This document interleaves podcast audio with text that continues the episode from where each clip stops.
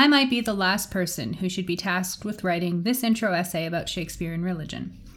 Spoiler alert, we are not religious people. And I won't speak for Aidan here because he is much smarter than me on this subject, but I know precious little about the inner workings of any religion, really, even though I did once take a philosophy course from an actual priest. So I don't know what that says about my scholastic aptitude, but there you have it.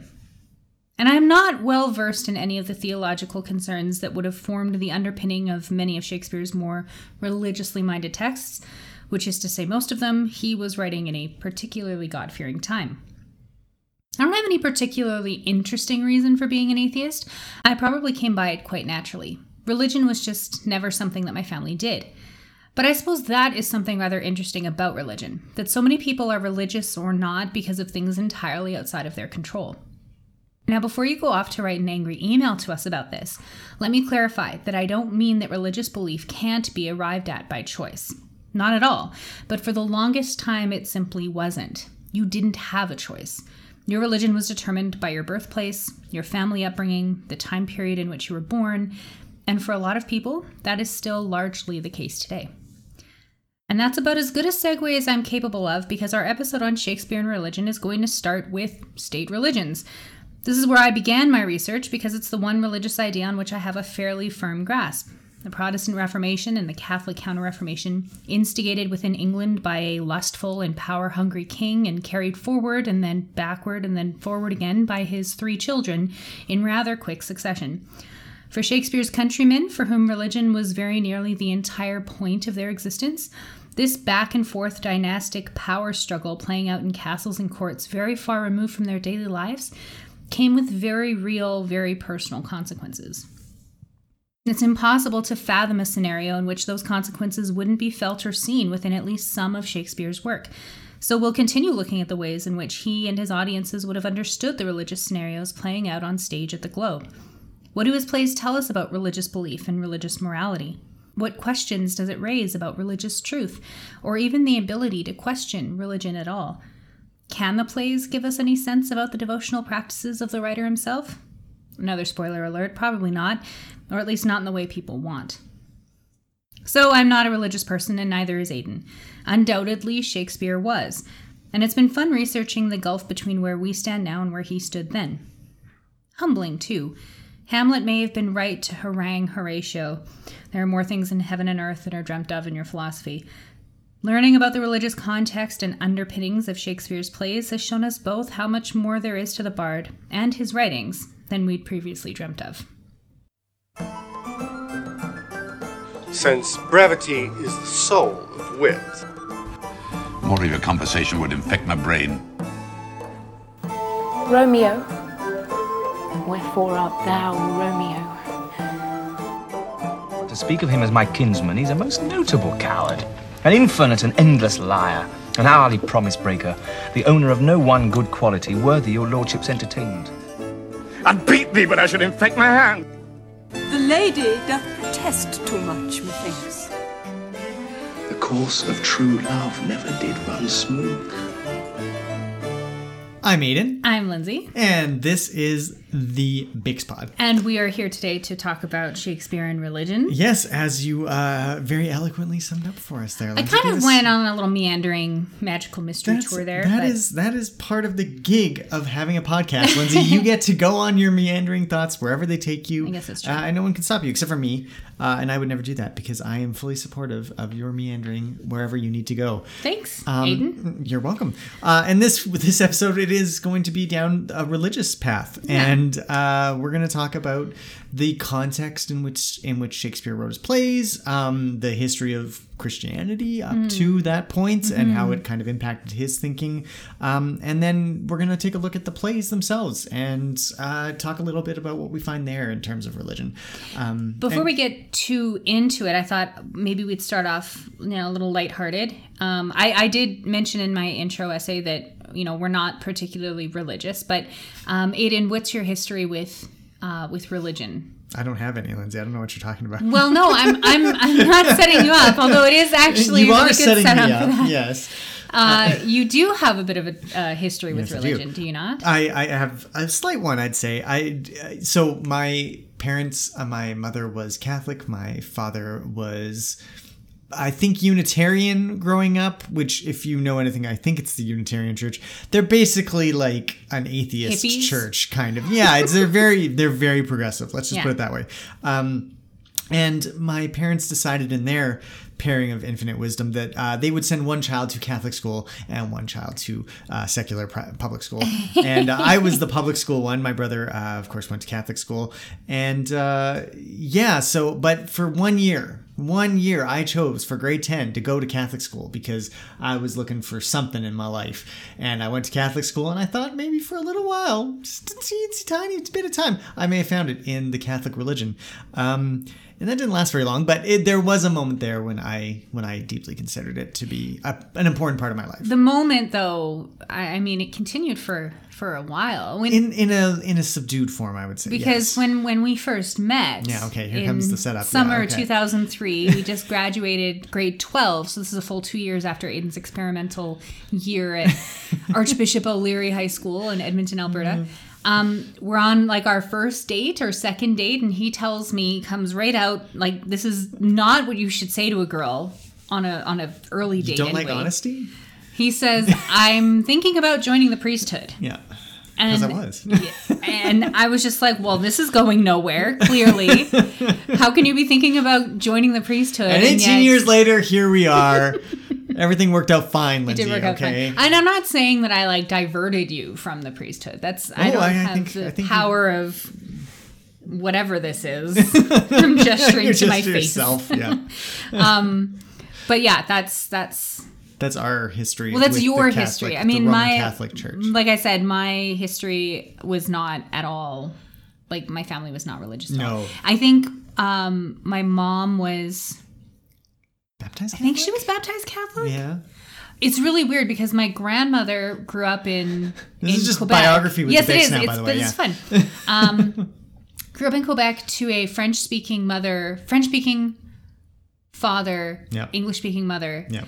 and we're Anglican. And my grandfather grew up in small town Alberta and was raised hardcore French Catholic, Yep. like totally not what you would expect from Yeah, they were basically in geographical because yeah, Quebec is very Catholic. Yes. historically, the Yes. French brought their Catholicism with them Yeah. and stick stuck around with it to Yeah. this day almost.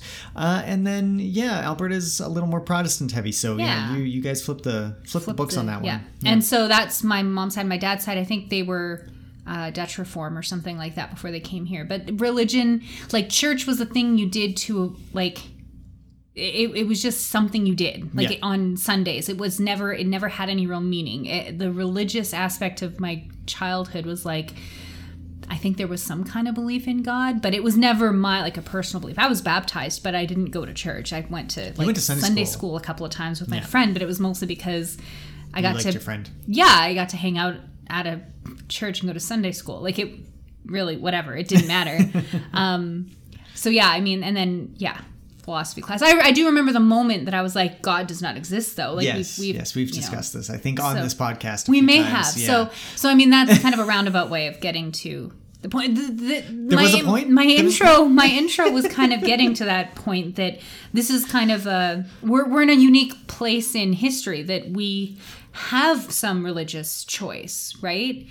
That people didn't really choose their religions up until fairly recently, Yeah. right? Well, I mean, and this Shakespeare's era was the era of the, the Thirty Years' War. It was in Europe in a couple of years. There was going to be gigantic warfare that you mm-hmm. know killed a quarter of Germany's population. Right. Uh, because they were trying to find out how much where the boundaries of personal religious freedom would sit, and they basically didn't. They it was whatever your king believed Well, in. and and where they wound up. 150 years later, you have whole colonies being established in the Americas to get away from religious totalitarianism, um, and start your own religious totalitarian. state. Exactly. Yeah. Exactly. But um, well, and yeah, it wasn't until the French Revolution really that you know freedom of religion was really start, talked about in, in, in Europe. So yeah, and, it was a and but again, even till today, there there hasn't been an openly atheist leader in the United States. I don't think there's been one in Canada.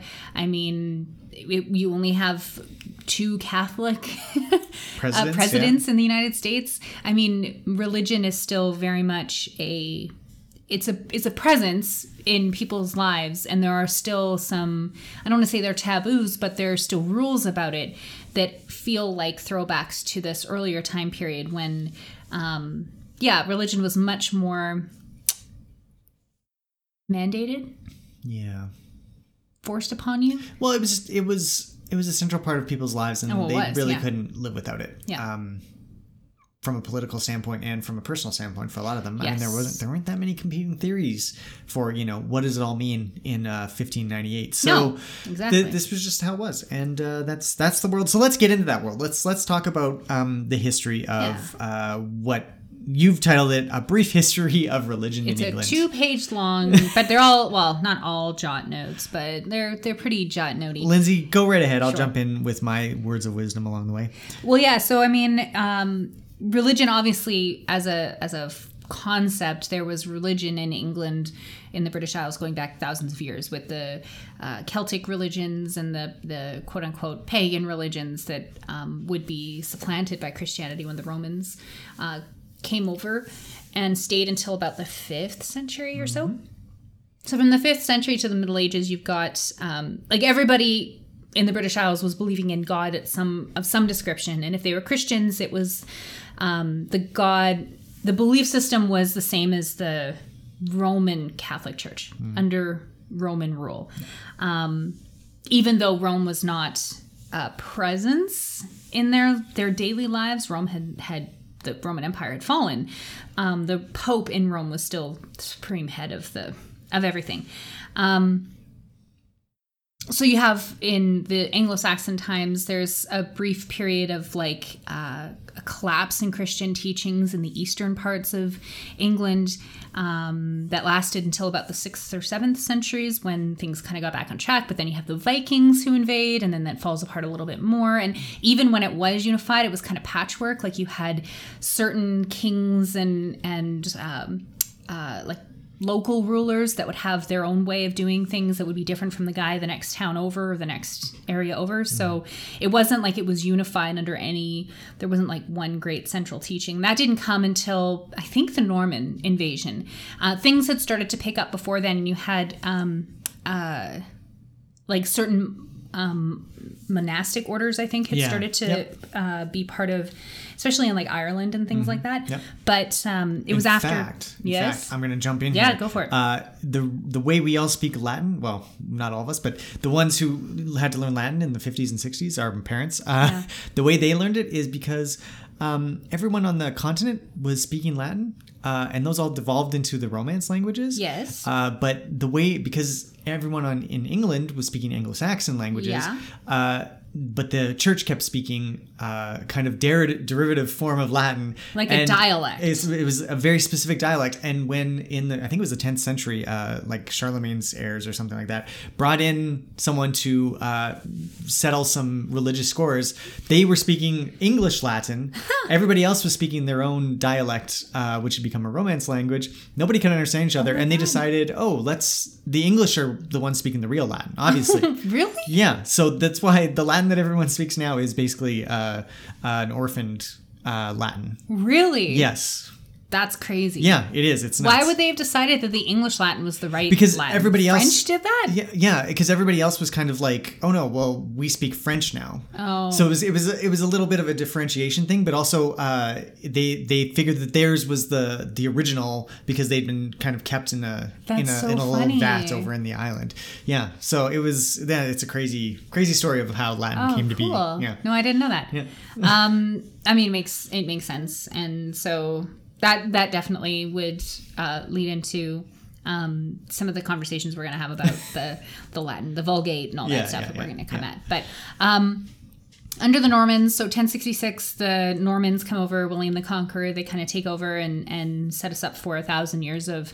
Uh, so far British rule, I guess. Um, and you see this expansion of churches and monasteries, various religious orders, the Franciscans, Yeah. the Cistercians, the Augustinians, the Benedictines. Um, and this kind of spread throughout the Middle Ages. There were uh, a, a really big emphasis on things like pilgrimage and crusade in the, the like the High Middle Ages. Yep. Um, so Yeah. Richard the Lionheart and so exactly forth. Yeah, right. absolutely. I think deal. I think the second, fourth, and fifth crusades were really big for England. I don't know why those ones. Well, one, I think. Oh no, that was the fourth. Yeah. Okay. I don't know. I don't know either. It was a big deal. but it was a big deal, and deal. that was something that people did to like prove you're you're a, a good Christian, right? Yeah. You're going to go on pilgrimage to Jerusalem. wherever Jerusalem or And kill some Muslims on the way. That Um, yeah, was, that was a big deal. and yeah. it was it was the way that you showed how devout you were, I guess. Yeah.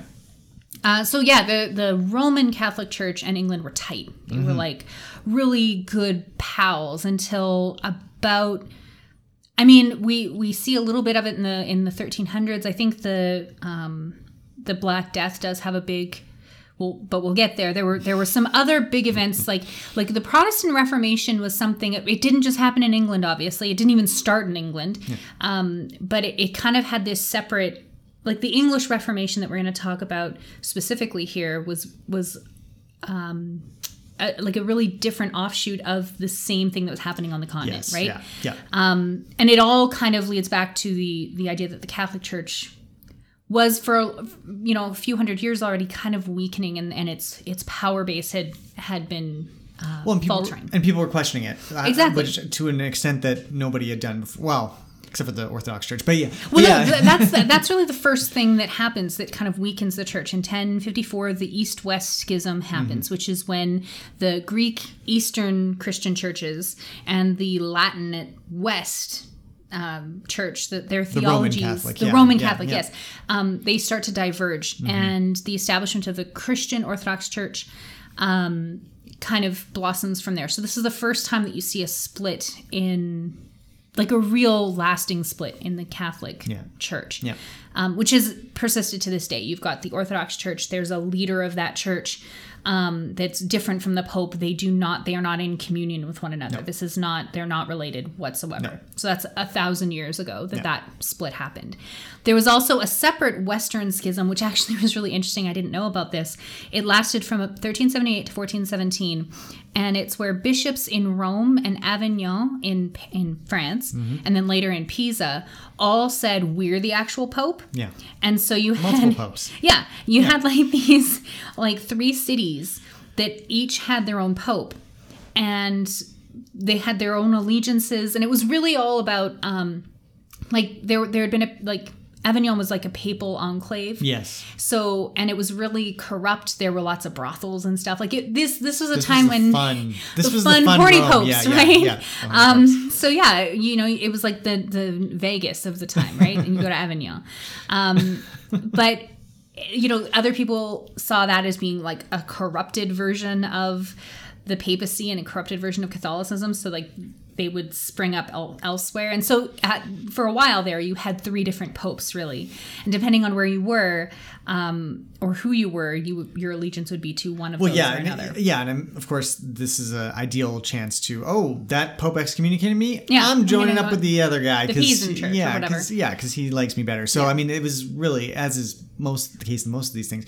a very politically driven thing. I don't think Absolutely. they did they. I don't think they did have very much theological differences. Really, it was No. really more about legitimacy of like it, it was who's yeah. the Pope. Yeah, yeah it was all it was all a political thing and it, it really damaged the the Yeah. uh it, it was a bad pr move let's say for the yeah. church Yeah, it'd be um, like if Coke and New Coke and Coke Zero all said, "We're the only We're the real only Coke. Coke, yeah. it's gonna damage the brand, guys. Like, yeah. no it, but get into a Twitter flame it's- war. It'd be terrible. true, like, though yeah. because that's what happened and, and you have to remember this is the 1370s so it's about 30 years after the the black death has hmm. like completely ripped through um, Europe. Europe entirely, and, and of course the Black Death was happening in other places and hit other places much harder than Europe. But Europe was particularly, for our purposes, um, the the changes that happened within Europe and the end of feudalism and the way that people started to question their own faith to an extent. It's not that they didn't believe in God. It's just you know you have well, how could God let something like that happen? Well, yeah, maybe our leaders are lying to us, kind of. thing, possibly right? and then you see people like you have the flagellants who come in and they're they're having like a personal communion with god as opposed to Mm-hmm. these popes and and the priests and your your parish priests who are like you know it only happens through me really Yeah. um, people start to question that so to see there be three popes for a while I, it, it kind of throws things for a yeah, bit of yeah. a I mean, yeah. I mean, the, the Catholic Church had a lot of uh, legitimacy issues throughout Yeah. this period, right into the 1500s, which is Well- when Lindsay. I'm heading to the next bullet. our, our old pal Martin Luther. That's right. October 31st, 1517, nailing the Halloween. 95 I know, the 95 Damn. theses on the doors of Wittenberg.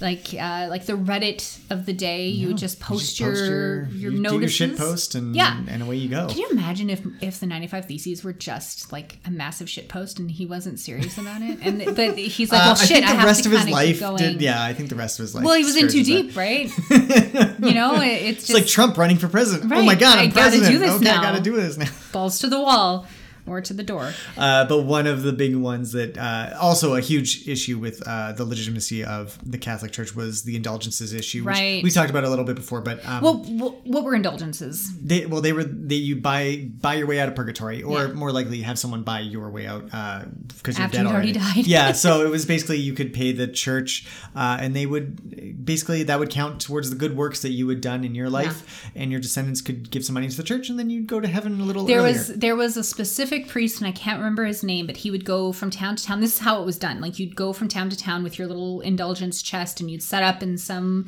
street corner or public square, and you would hawk your wares basically. And so your wares at this Save time a soul. yeah, Basically, no, seriously, pence, he had like a rhyme. It was like a slogan that this guy would repeat. And it had to do with like, I can't remember exactly what it was, but it's like the, taste of a sound of a, coin. Okay. No.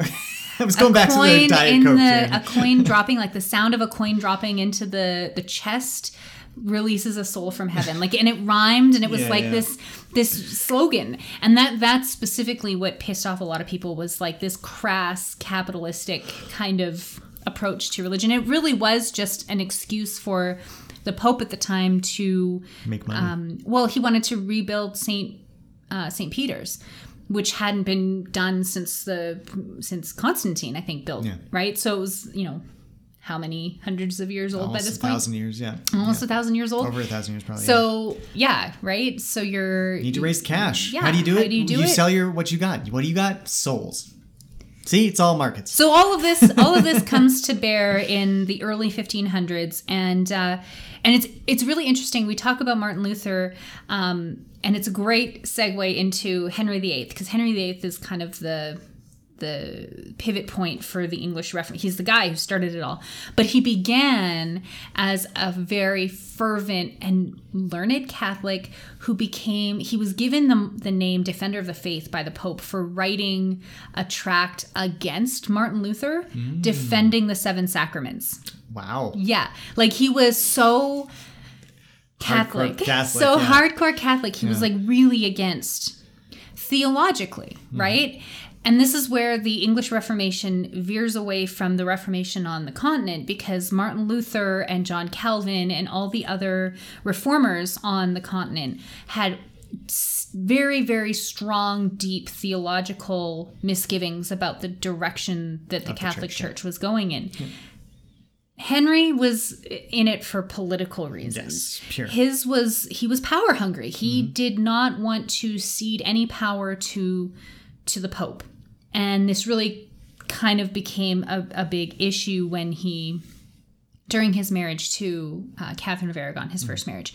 Um, Do- but it's not the only, yeah, it's not the only thing that, uh, like, Henry VIII is the guy who who made it happen. But there was a burgeoning uh, Protestant movement in, In England already, already, Yeah. and it started with the Lollards. So the Lollards from the 14th to the 16th century um, were a kind of a proto-Protestant group, Yeah. initially led by John Wycliffe. So Wycliffe was one of the first, the first people to translate the Vulgate into English. Yeah, I think so. I think.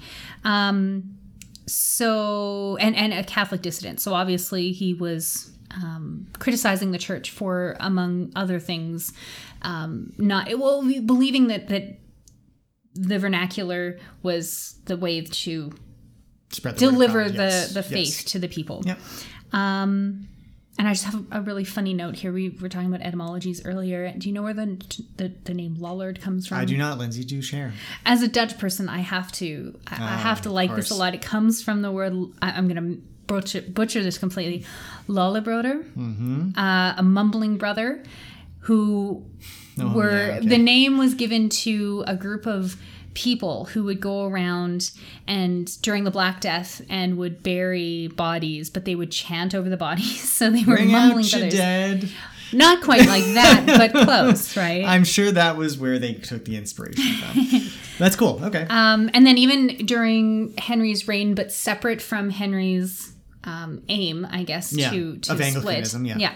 Uh, you had Little Germany. The White Horse Inn in Cambridge was apparently this gathering place for all of these people who were talking about talking Luther and that kind of thing. Yeah. So, like Thomas Cranmer, the soon to be Archbishop of Canterbury, Hugh Mm-hmm. Latimer, who would be Bishop of Worcester.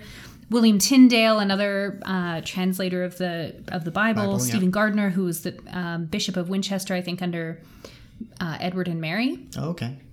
Edward the Sixth and Mary the First. Um, so all these guys are meeting and talking. So I mean, it wasn't like they had obviously their theological reasons for Pushing dis- for yeah, pushing for different- yeah, reform. Yeah, But so the ideas were there. People were already talking about reforming the, the Catholic Church in England. Henry kind of just took it to the official level. And, Mm-hmm. and this was because, um, as we know, Henry, his first wife was actually his sister in law. And Arthur, his brother, died young and after only a couple of years of marriage to Catherine. Catherine was a member of um, the uh, the Spanish royal family. She was a daughter of Ferdinand and Isabella, I think. yeah. that's checks out. And um, so, and, and related to, I think she was the aunt of Charles V, who was the Holy Roman Emperor. So, kind of an important family, Big deal. but very, very, very, very Catholic family. And they they required a papal dispensation to marry because in the Bible it says Yes. that you cannot see your, your lay with your brother's wife, wife. Yeah, see her naked. That's your brother's nakedness. Your brother's like it belongs to your brother. So they needed a papal dispensation to get married in 1509. Um, but by the time you know 20 years have gone by, and she's given birth to only one surviving child, and it's a girl yeah. no boys. Henry started to become a little bit dissatisfied with her. His whole reign is relying on Getting, male getting a male. primogeniture. Um, so he starts to look at his marriage to her as sinful and starts to wonder if maybe this shouldn't have happened. So he petitions the Pope to have the marriage annulled, and the Pope refuses to do so, um, or actually just refuses to even weigh in. I think they they convened like a, a meeting about it, and they had to break for the summer recess, and he just never came back. Like the guy that that was sent to kind of negotiate this just never came back, and it really pissed Henry Yeah, off. off. Yeah, of course. Um, and of course, by this point, he's already got. I think he was already had his eyes on Anne Boleyn, Yeah. um, who would become his second wife. So eventually, um, thirteen no fifteen thirty one, he uh, kickstarts this this law. Uh, I'm going to butcher this as well. Your Latin's great, Lindsay. Just have. Praemunire. Sure. Praemunire That sounds great. um, which was a 14th century law prohibiting the assertion or maintenance of papal jurisdiction or any other foreign jurisdiction or claim of supremacy in England against the supremacy of the monarch. So anybody on English soil who asserted or had showed any kind of affinity to the Pope, Pope in first, Rome yeah.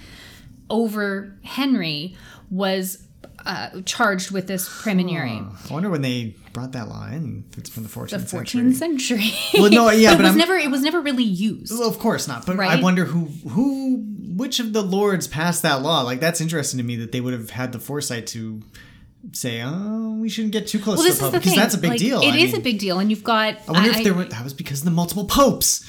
They were like, maybe. "Well, we can't we can't even agree on which pope's real, so we're just going to pass a law saying you It don't, might you be, don't have to but it also. I mean, you have to think about the English monarchs. Um, just generally, and the the uh, monarchs in, everywhere want to hold on to that power, but the Uh, English yeah. monarchs, especially, is you know after um, Runnymede and all that stuff with the you know the Magna Carta, uh, like you know they're not going to want to give too much of their power away. And this was really Henry's big thing is that he thought that the decisions should ultimately be, Be his, his, yeah. Yeah. not the Pope's. So 1534 is when he um, passes Drops- the Act of drops Supremacy, hammer. drops the hammer, and becomes the supreme ruler on earth of the Church of England. And that was the end of England's official connection to the Catholic, Church for a while. We get uh, under his son, Edward VI, the Book of Common Prayer is published in 1549. And this was an interesting thing. Aidan and I were talking about this the differences and similarities between Anglicans and Catholics. And at the time, for a while there really wasn't a huge amount one? of No. difference because again this was not a theological split this was not a theological schism this was political so a lot of the structure was really kept the same Yeah. but you get people like Thomas Cranmer who do have theological concerns they starting have the ear to influence. king, yeah, yeah, exactly. now you've got this young king on the throne too. Um, in Edward VI, Yeah.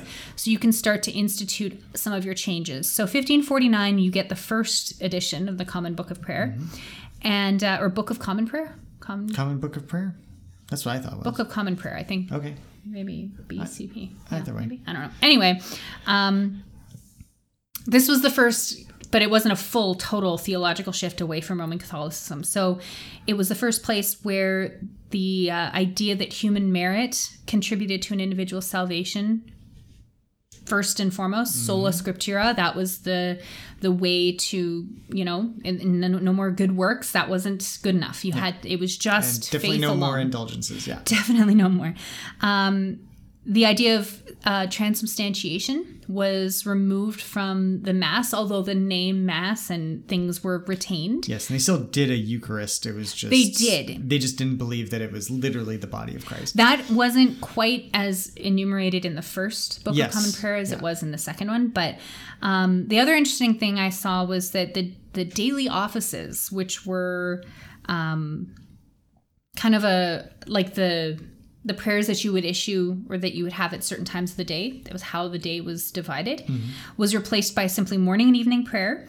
Um, so yeah the hours of the virgin are gotten rid of uh, this liturgical devotion to the virgin mary the, the psalms the hymns the readings all of that I don't are think done that made with. it through because in my grade 10 class we didn't learn about any of that. So I'm not surprised that the Catholics probably gave this up to at some point. Well, I think Probably in the 60s, like the yeah, there, there, 1960s. you might Vatican II definitely had probably had had a thing, you know, but this was this was still something that you know is how the day was divided up. It's how church bells would ring, and you know, oh, okay, it's it's terza time, you know, that was the prayer. It's you know, Sure. prima. This is the the first prayer, of the, day, or yeah, whatever, okay, yeah, right? okay. So. So they got rid of a lot of that. Okay. They did. Cool. There were other um, other things that changed, but a lot of the basic Catholic services were unchanged, like baptisms. Um, they, like a lot of those things just kind of remained. Like there was no big change. And Mm. Until- um, 1553, Yeah. when you get the second prayer book that basically got rid of everything that resembled those Catholic rites. So there was no mention of masses or altars in the Eucharist. The Eucharist itself was split into two separate prayers. Um, and the second part of it was a prayer of thanksgiving. It wasn't, yeah, so. Interesting. And you wouldn't accept the bread and wine. It was not literally, again, this transubstantiation idea was not literally the, the body and the must blood of Christ. loaded 24 7. It was It's a little Family Guy reference. Sorry, guys. it became a um uh it, you would take it in remembrance of Christ. It was a Mm. metaphorical thing. Mm-hmm. Uh Catholic vestments were gotten rid of, so the the chasub cha, chasuble the stole, the cope, Okay. all of these things that a priest would wear are gotten rid of. You don't have them anymore. And no more sacrificial offerings during mass. And then you finally Wait, wait, have wait, wait, wait. Were they were they slaughtering goats or something? What do you know? I don't know. That's that's I didn't I didn't look into that again. Like I said, I'm not I'm not a religious person. I that I was not aware that was a common Catholic. I wonder if it I- if it was like sacrifices in terms of like uh like incense and stuff. Is that Yeah, a sacrificial offering? maybe. Like would that be something because they have do? that thing that they swing around Yeah. with the incense. the censer. That's it. Yeah. You know the words. Only You're- because you're of Edgar Allan Poe? Yeah. Oh yeah. Okay. Good point. good point. Perfumed by some in, unseen censer from the Raven. Okay. Okay. Um, the last bit comes a few years later during um, Elizabeth I's reign after she is excommunicated in 1571. Um, Wait, she was in the Catholic Church? so there was I didn't know that. there What? was there there was there there was still hope, I guess, that there would be some Oh. kind of reconciliation because Mary had brought back the, the Catholic, Catholic, faith. Church, yes. Um, but yeah, I mean Elizabeth. Yeah, it just it she because she ascended in 1558, I think, right? Yeah. So for that first 13 years, I would imagine there's talk of who she's going to marry. Is it going Oh, to yes, be yeah, a Catholic? Catholic, Is this going to be? go? There was a lot of um, Uncertainty there. like I'm gonna making consolations to the Catholic uh, frenemies that still exist in the land. So, but she was officially excommunicated in 1571, and so the work that her father had started um, in 1536.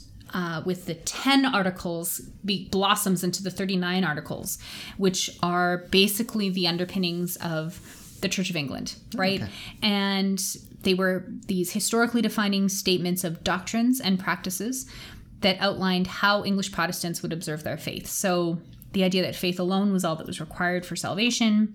They rejected the authority of the Pope entirely. Um, the supremacy of the monarch is upheld over all. The seven sacraments are reduced to two, so just baptism and the Eucharist or the Mm-hmm. Lord's Supper are the only two that are kept. So the you know sacrament of marriage, all of these things that are not listed in the Bible, I guess, are uh, gotten rid of. Yeah. Is that a phrase? Gotten rid of? It is now. You've used Okay. it like four or five times. So Then uh, going with it. they completely refute transubstantiation at this point. They condemn purgatory, condemn indulgences, condemn the invocation of the saints. Um, so all of this is is kind of written down and codified and passed and becomes the, The basis. Church, yeah, and to yeah. this day, the, those things and the the um, like being the this uh, what is it the supreme Oh, I was going to call him Supreme Commander, but that's not the phrase of the of the Church of head of England. the The, head of the Church of England, England yeah, earth, yeah. yeah, Yeah. Governor of the Church of England, I think is what they're called. Um, Okay. I think that's that's still So the Queen's- governess, okay, because it's the queen. Thank you very much. Respect her pronouns, Lindsay. still, still to this day, that is that's still happening with, Yeah. the, with the English monarchs. Cool. But there was a lot of flip flopping, right? yeah, Um, this and this is the big thing for Shakespeare. Yeah, uh, because- this is heading into his childhood era. Yeah. Exactly. And and his parents' childhood era, Mm-hmm. because you have, you know, his parents would have been born during the reign of, of Henry VIII when Protestantism, Anglicanism is kind of very, very new. It kind of comes to a bit of a full blossom under Edward VI. Um, but then he dies young, and Mary First takes over, and it immediately goes back to the old faith. She only reigns for five years before she dies, and then Elizabeth comes back, and it's not exactly a time of Catholic persecution the way that it was Protestant persecution under Mary, but there was certainly that fear, especially because this was all kind of it was still relatively new and there was a lot of power within the Catholic Church that Elizabeth and her court would have been very aware of any Catholic plots to assassinate her. So, being a Catholic, being a papal supporter, or um, having any kind of affinity for the Pope would have been seen on some level as being treasonous Yeah. right? And so you do see cases where within Shakespeare's own family, um, his mother's, I don't know if it was his mother's brother, mother's uncle, um, is killed for being a papist. Yeah. Um, the Arden family are, are notorious papists. They're they're they're very Catholic family.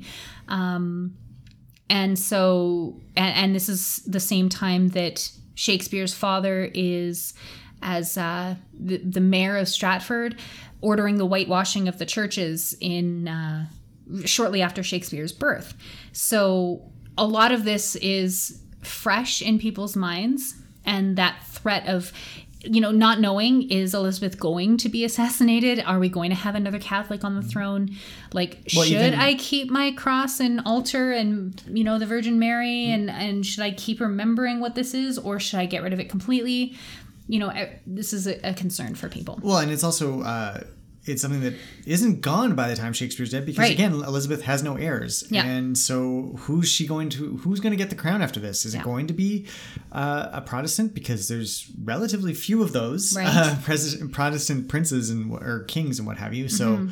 uh, it turns out fine for James in the end but Yeah. uh, it is it was still a very you know Pertinent question. pertinent question at the time and Yeah. that that was that weighed on everyone i think and shakespeare was not immune to that uh right through to you know james was only named what a couple of years before elizabeth died Maybe even a year before she died. yeah so i mean this was i mean he's literally writing plays Yeah. in this era of uncertainty Yeah. um and that that definitely shows in Well, some of the it- plays like imagine just for a minute that everything you believe is you know on the verge any day of having to Change. completely change and not only that but any lapses to the old way of doing things could get you killed Yeah. i mean that's a lot of fear to strike into the hearts of of the people that's what I, I think is is really important to remember. I, when you look at Shakespeare's plays and something that I kind of forget and I think we all kind of forget that there's They a weren't around. context. Yeah, exactly. and that that context is really important. Yeah absolutely. There are more things in heaven and earth, Horatio, than are dreamt of in our philosophy. which maybe is a good segue now into the plays themselves. So this Aidan this was kind of your uh your area that you were going to Yeah. focus on a little bit Yeah, so why don't you take us into it I, I certainly can. Of course, you had very uh, well written and detailed notes because you're a well oriented and detailed person. Uh, I did not have such uh, luck because it is kind of all over the map. I mean, there's there's still to this day uh, a lot being written. I, I did many JSTOR searches on on this topic. Yeah. Uh, the viewpoints on Shakespeare's use of religion are as plentiful as there are scholars to think about it. Really, um, there's a huge diversity in terms of uh, was this line a secret nod to Catholicism? Right. Mm-hmm. Was it actually a secret nod to Protestantism because his characters were Catholic? Uh, it, it gets very murky very quickly, um, and I think it really kind of boils down to, uh, and this is this is the interesting thing. Uh, we didn't talk about much yet, but was Shakespeare secretly a Catholic? Right. Like, there's that whole topic. Like, what was Shakespeare's personal religion, uh, religious viewpoint?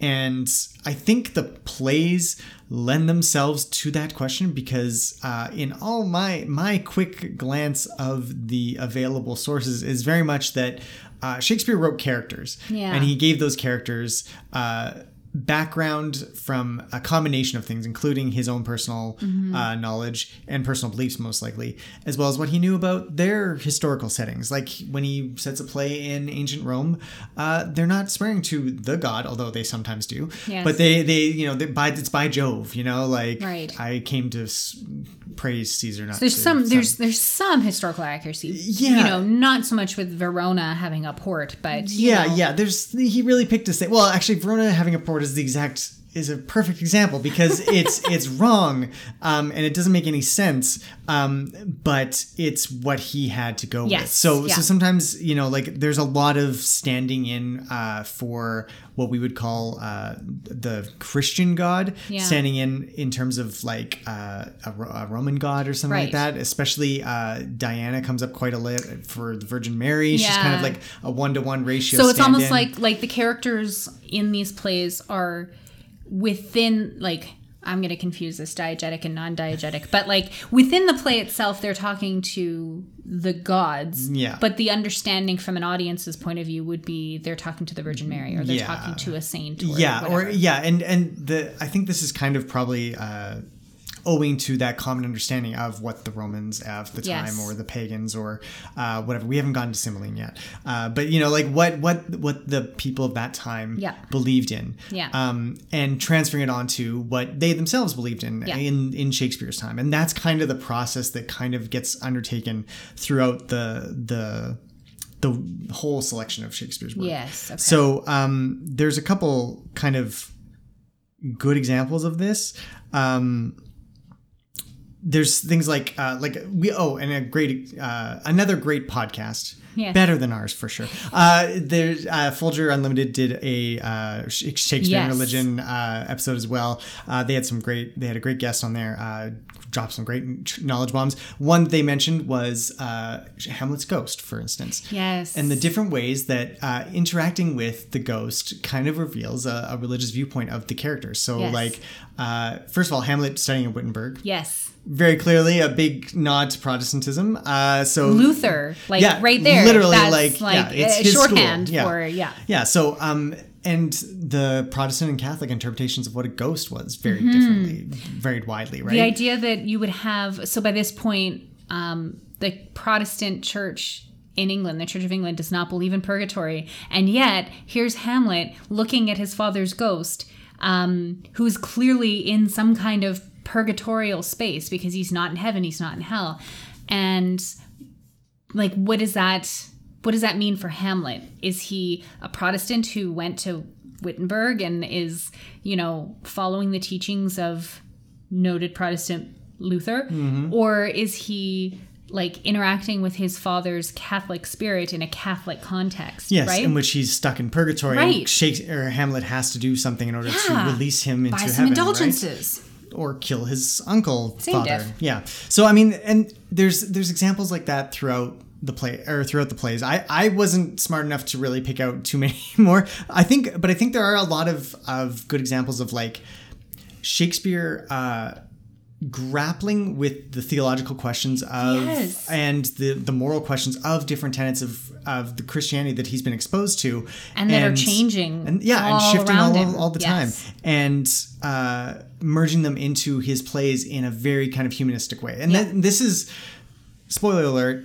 I think Shakespeare was like my father, like a Unitarian kind Yeah. of Christian, like very, very humanist, very progressive kind of leaning because um, he does such a good job. And and obviously the biggest example of this uh, is Shylock. It's it's this religious other par excellence, um, and humanizing him in the way that he does. I mean, he ultimately uh, stabs him in the back, but I think that also raises Christian questions as well. But Right. I feel like that's kind of the approach that Shakespeare has across all the plays. Yeah. Um, there are many, many scholars, as I read throughout my readings, that would Mm-hmm. disagree. In fact, I think there was a big movement in the 90s and early 2000s. That's when a lot of the articles I found Yeah. um, were talking about kind of reevaluating Shakespeare's religious tendencies and Yeah. trying to pin them a little mo- more hard into the Christian dogma Yeah. uh, of the time. Yeah. Um, and there's definitely evidence of that throughout the plays. Yeah. But but I feel like there there is a lot of questioning of that. And uh,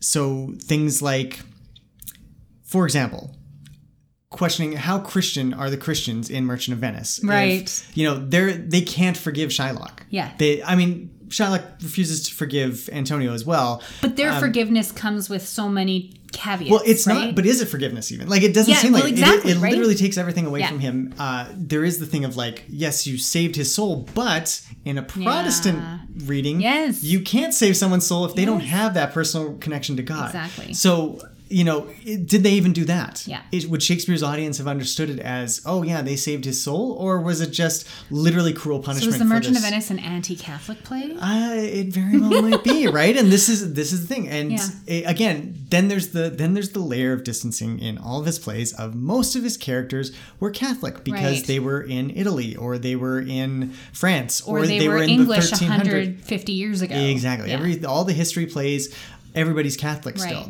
So he he has to also thread the line of trying to be historically accurate to their Catholic beliefs. Mm-hmm. Um, and there's a whole suite of authors who think that because of that he was a Catholic Right. because he was showing making, sensitivity to Yeah. the old faith, right? Exactly. So so I mean there's there's all these elements at play in all of them. Um and I think those those non there's only a couple of non-Catholic or non-Christian characters in Christian plays, i.e. non ancient Roman, non uh you know Like you're talking like Shylock, Shylock. Othello. Othello and and Caliban, I think is, is yeah. another really big one. And I think all of those those three plays in particular all raise moral questions about Christianity uh, because uh, with these outsider characters Yeah.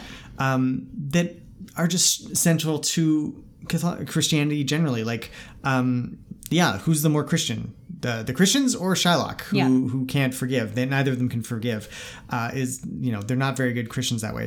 Who's the the true savage? The slave or the slave master? Like like In The who's, Tempest, yeah, yeah, yeah. Like is Caliban really the savage, or is someone who owns somebody as property Yeah. really more more savage? Because I mean, this was Protestantism was.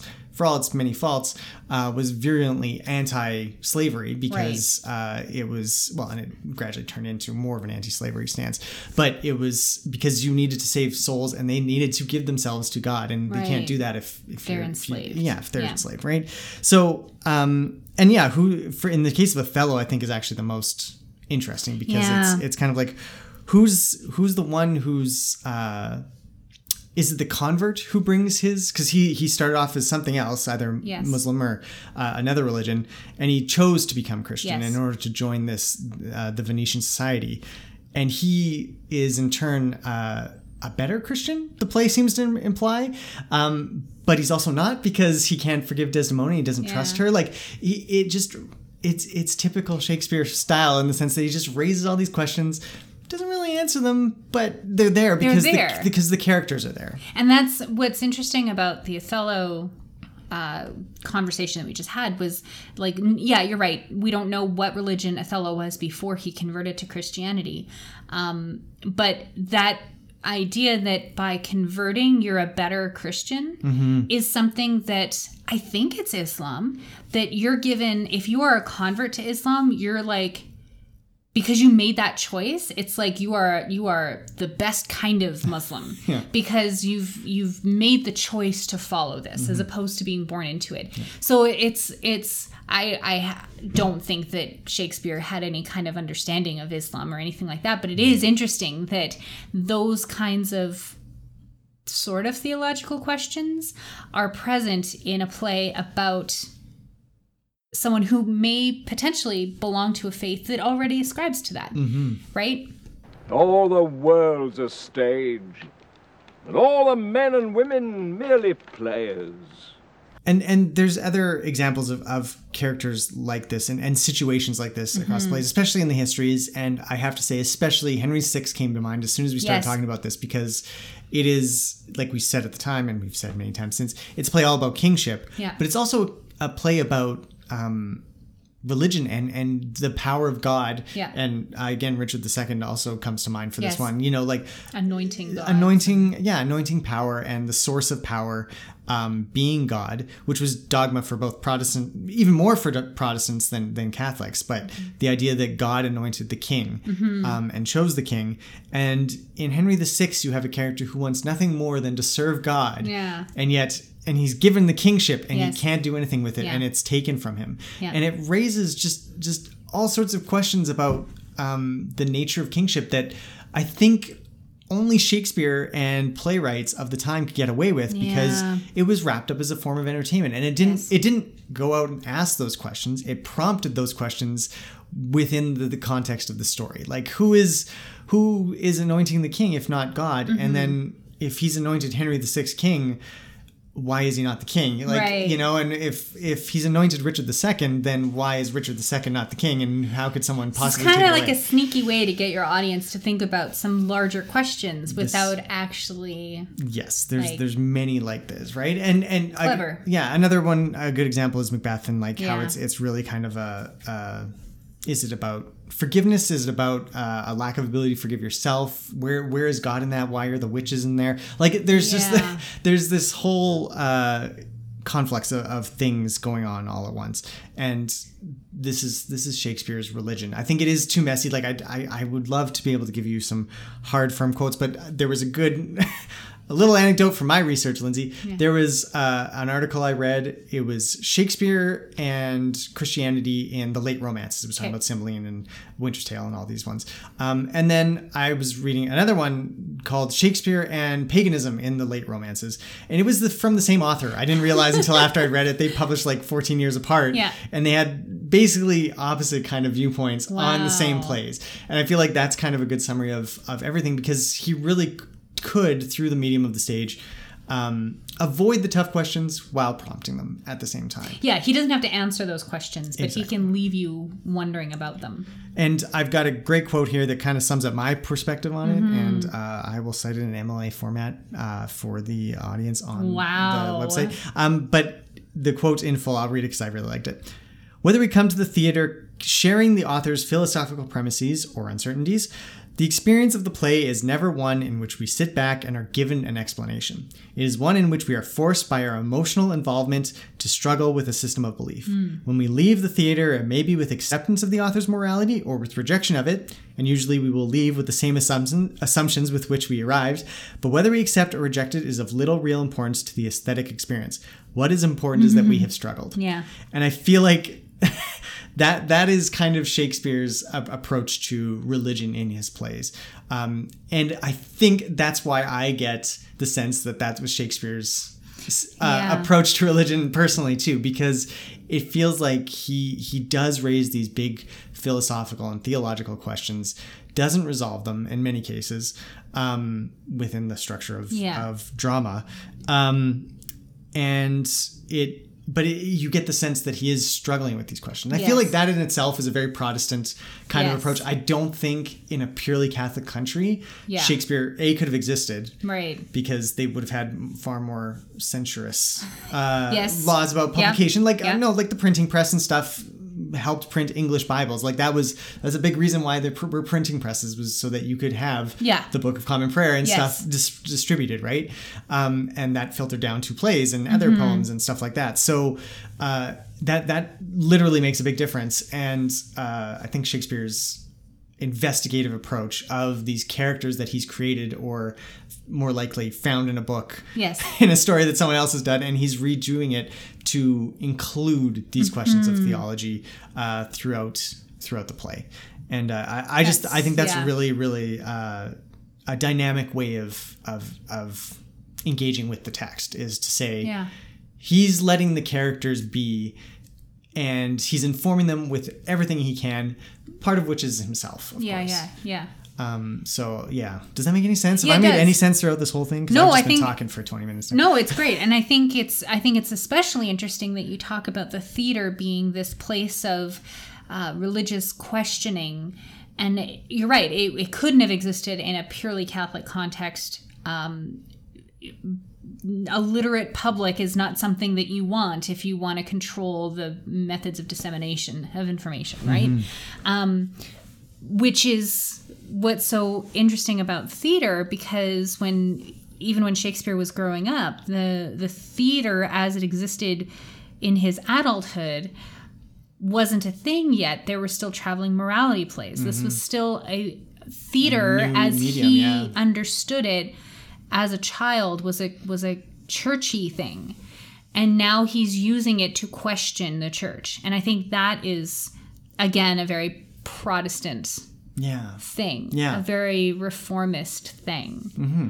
Um, yeah, so there's I you, you're right. You can't ever answer that full question of what Shakespeare's religion was, but the closest thing you can get is is through this uh, that understanding that you just laid out of this kind of personal quest for answers. Yeah, and I think that that really informs so much of it because um, every play that you step into, especially kind of the the, the Roman ones, are, are interesting that way because Yeah. like.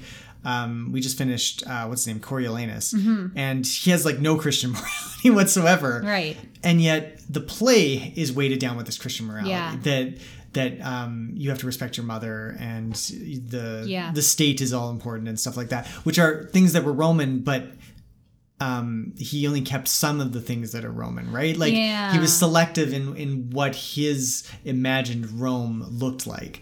Yeah, so what is he choosing and, and what is he excluding? There's there's a story there. Yeah. And that's what it, what is he trying to say about that? And one of those big questions uh, throughout all of them is what makes a good leader. Yeah, so yeah. I mean, but that still has a theological connotation to it too when you've just you know, kick the Pope out of your country. Exactly. So you don't you have you a might be inviting him back You in might be inviting him you back in, so you don't know. Yeah. Um, but you've got a, a queen on the throne or a king on the throne who is also the head of your church, and are they good leaders? And and and right, like Yeah, these are yeah, yeah, all like yeah. big questions to ask. And Yeah. and you're you're absolutely right. I love the way you put that. That um, that the characters are given the space to question the things that likely the author was questioning Mm-hmm. or had heard questioned and was giving voice to because he does a, a wonderful job of espousing in different characters different viewpoints with the same amount of passion Yeah. it's like the, Especially across multiple plays, sometimes there's like he said the exact opposite thing. Well, yeah, you ago, can right? you can look at Othello and you can go all the way back to Titus Andronicus and look at Aaron and you Yeah. can see like a continuum of the same kind of things, like an outsider character who is thrust into this role and how they deal with it and the growth in his writing obviously you know takes you different places but you can you can see a roman leader in an early play or a roman leader in a later play and how their viewpoints can change and this is the same person ostensibly unless you you don't believe that shakespeare wrote shakespeare which is yeah. but it's still it's an interesting exercise and it shows um, a, a, a humanistic understanding of the way that people act and think Yeah. and again religion was such a, an important part it was the most important thing in your life soon to be supplanted by money Well, I- well and by this time we're We can we're- talk about the religion of money later. well, we've talked about the economics. we have talked about the Shakespeare's line, economics yeah, of Shakespeare, but, yeah, definitely. this is this is um, you know the waning days of the power, the the real central power of the church and religion in people's lives.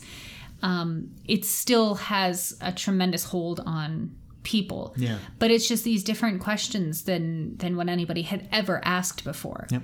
Uh, Yeah. and he does it in a really interesting way. Yeah, and I another quote that was really good because it kind of um, summed up the example. This is from one of the uh, Visionary Christianity. That was the title in Shakespeare's Okay. late romances. Okay. Um, and it was talking about how uh, Shakespeare kind of imbues the romances with.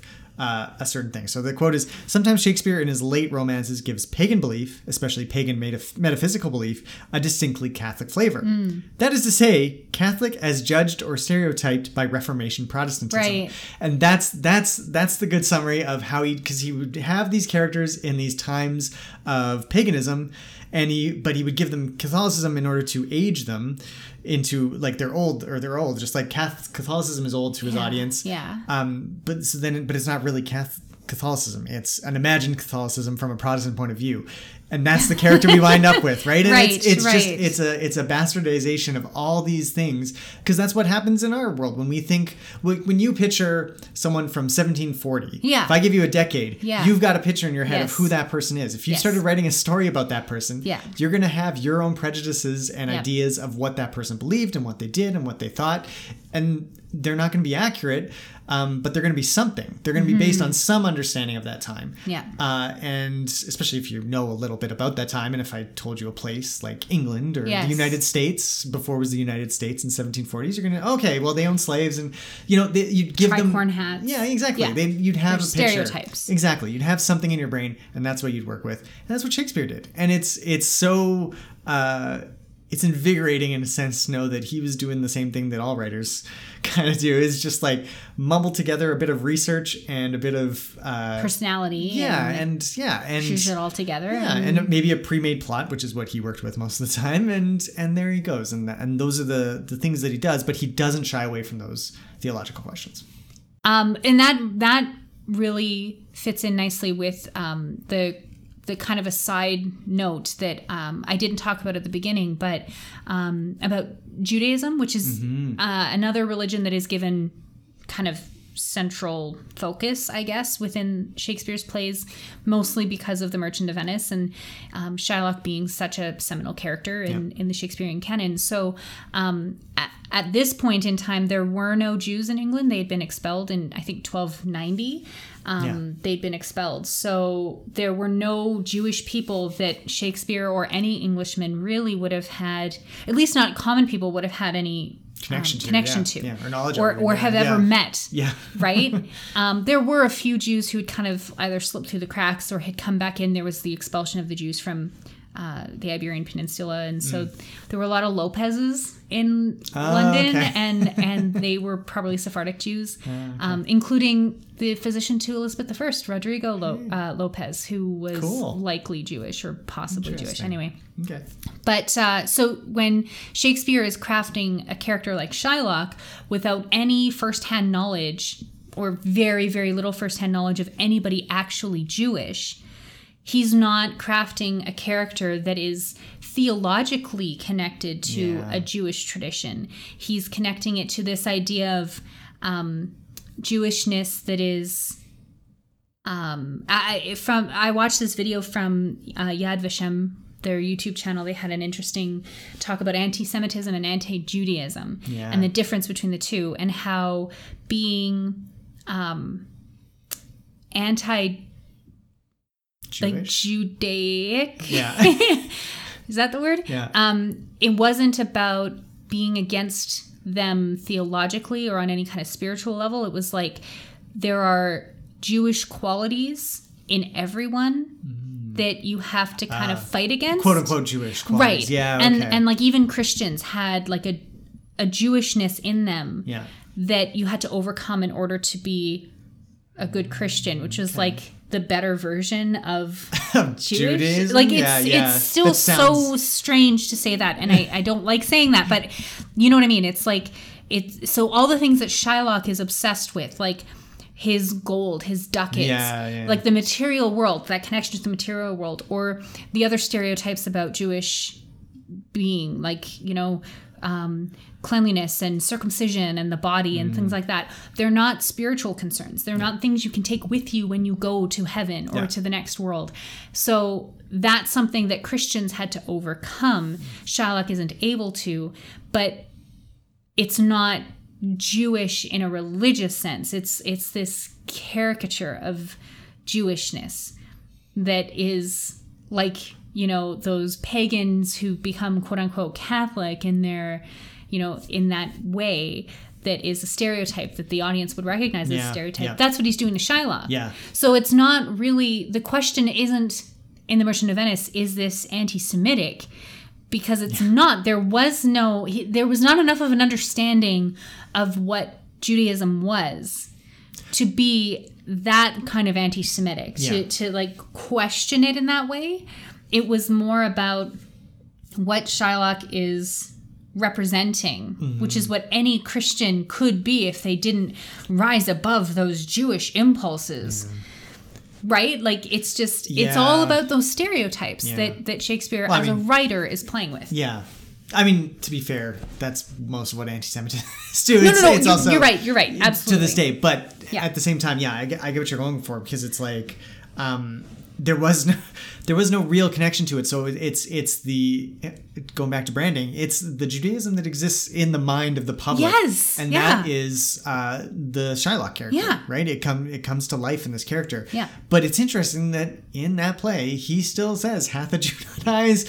And, Yeah, you yeah, know, yeah, like there there's still that that questioning spirit. Literally, he asks the question about. "Am I not human?" Yeah. uh, and it, it's it, that's what Shakespeare brings to the table. Yes. religiously, and I think Yes. yeah, you're right. Shylock and Judaism are a great example because they were the boogeyman of Europe. Yeah. and uh, writers love to use them and leverage them. And I think there are a bunch of other uh, Jewish references in the play, like offhand things like um, Hebrew and stuff like that. Like I think they they make references to Yeah. and the and of course the history of in the Bible and stuff like that. Sure. They pull they'll pull that out of the out of the uh, woodwork as well. They're broad strokes though. It's not like Mm-hmm. anybody sat down with the with the books and and like were criticizing the Torah or anything Yeah, like that. yeah. Like this is not how Yeah. things were nobody was doing that. This is not but that's not you're right. That's not how anti-Semitism happens no, today it's, either. it's it's third hand. Well, especially in Shakespeare's case, it was probably you know he's he's talking with the Venetian merchants who do deal with Jews Mm-hmm. in Venice, and that's the start of a kick kickstarts the things. And again, he's working with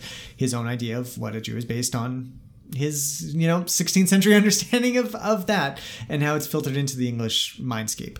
And that's just a it's a it's quite a quite an experience and and what makes it even more awful and and whatever that a hundred and some years later when parliament is discussing whether or not to allow jews back into england they're using shylock as an example. This is this is a jew. And um, it's just as bad as those awful caricatures that the nazis were disseminating during world war ii right? In the up the run up to world war ii If I longer stay, we shall begin our ancient bickerings. This episode's Ancient Bickerings is going to be a simple question. What is Shakespeare's most religious play? Um, Lindsay and I, we talked about this a little bit before recording, and I think you we both had one answer, and then I came up with another one. So I will go first. Okay. Um, and then you can give the better answer to wrap it up because mine's a bit of a stretch. But I will say that I think Richard II has some of the most religious uh, testaments because it is such a meditation on the source of power okay all right and God's role in that. Um, you know, his whole speech of, you know, I, I was anointed, you know, he's talking about the oils and all these things. And when he's offering up the crown to, uh, who gets it from him first? Henry the Fifth? Henry the Sixth? uh No, who was it? The Edward? fourth. Edward Henry the Fourth. Yes. Uh, when he's you know that that exchange and the um, the sense that Richard has that he is God's instrument Mm-hmm. um, is really and we talked about it many times you know this is the thing that kickstarts the war of the roses you know 100 years before the wars of the roses really start Yeah. is this whole problem of you have a king who's anointed by god and then you just don't like him. So you've taken away god from the equation. What's the what's the outcome of that? And i, I feel like shakespeare's very aware that that's the case um, because he's already written most of the Wars of the Roses plays, uh, so he's he's kind of aware that this is this is what happens. Yeah. Um, and it, it, it is the biggest theological question of the day. Is it the Pope who makes a king? Is it God? Is it the king himself? These are the questions of Catholicism and Anglicanism. And they they really can't be uh, answered. And I think that's what makes the plays great because Shakespeare doesn't really try and answer them. He just gives, has these characters asking the question. And I think that's that's That's been the- your central summary thesis the whole episode. time. So I'm gonna stick with it and say uh, that one's the most. II, eh? Yeah, yeah, yeah. Well, when you when we started this, I thought it would be an easy win for me because it's obviously measure for measure. Yeah, Um, I, I know. the the you know the title itself is taken from the book of Matthew, the book of Mark.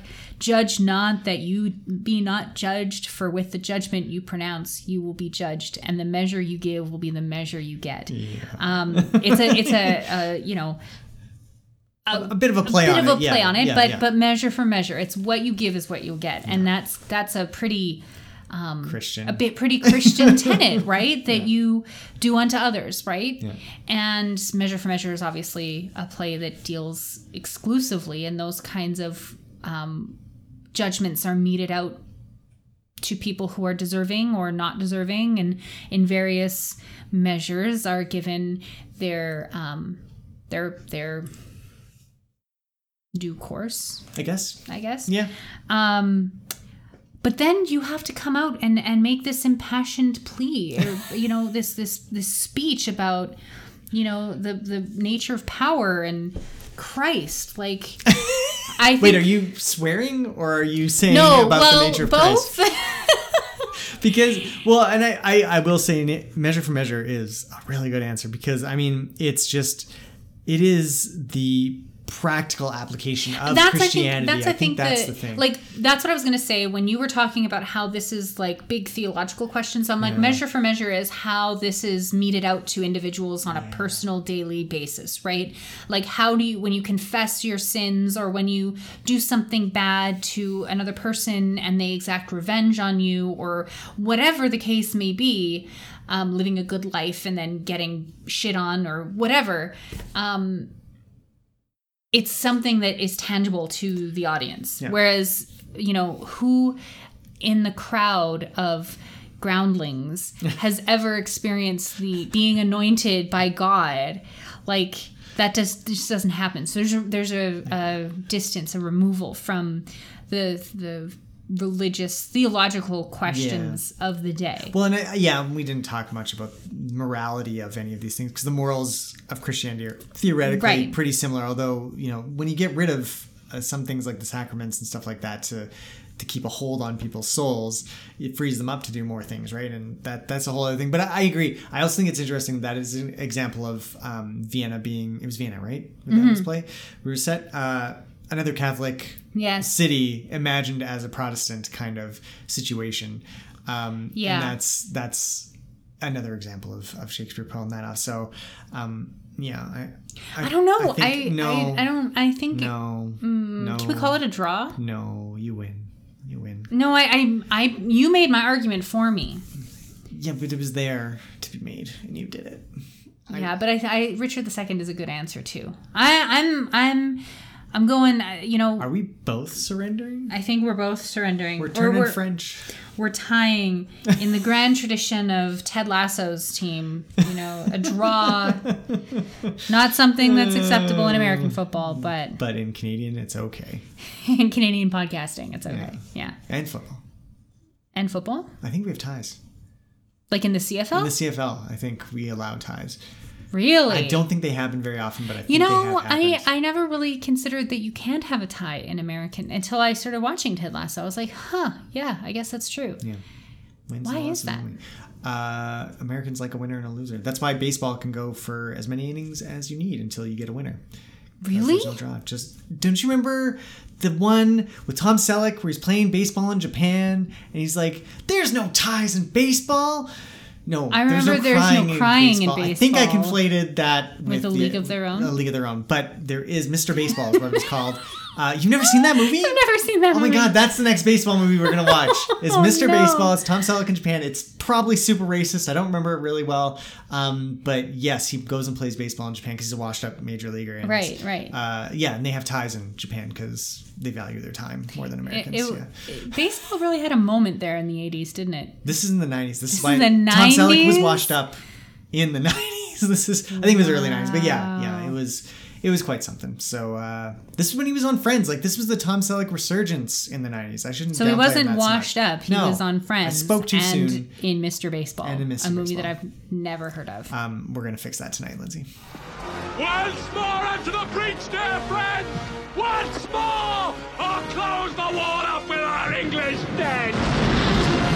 Are we going next, Aidan? Uh, next up on the podcast list is a play which is taking too long to look up on my phone. Nice Uh, stalling. but it is coming. I'll give you a hint. I'm shivering. Oh, it's the Winter's Tale. There you thank go. You, thank you, Lindsay. Uh, very much appreciated. Uh, so that one's one of our favorites. Uh, we didn't talk about it much in the, in this episode. It did come up in a lot of my research on, Mm. on the specific place because Mhm. it has some very Christian Yeah. overtones, and there's also but there's also Forgiveness Yeah, but there's also witchcraft, maybe. Right. And but is it really witchcraft or is it just she was never dead to begin? With? There's a whole thing on that. We could Yep. talk just about that. And we will uh, in the next episode because that'll definitely be coming up.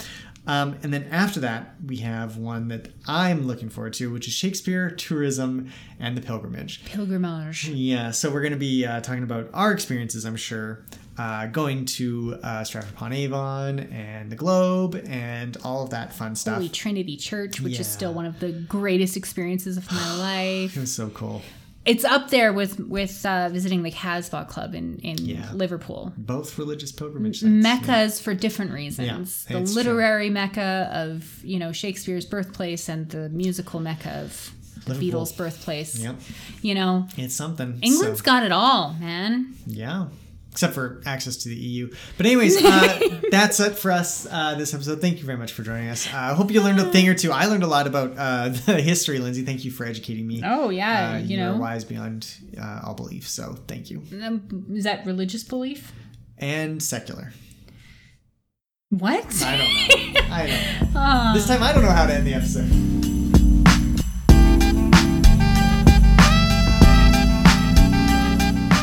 You can find all our episodes on iTunes, Spotify, Podbean, YouTube, or wherever you get your podcast fix. If you want to tell us what you think of Shakespeare, his plays, poems, or any of the topics we discuss, we'd love to hear from you. You can contact us on Twitter, that's at the BixPod, On Facebook at facebook.com slash thebigspod, or by email at thebigspod at gmail.com.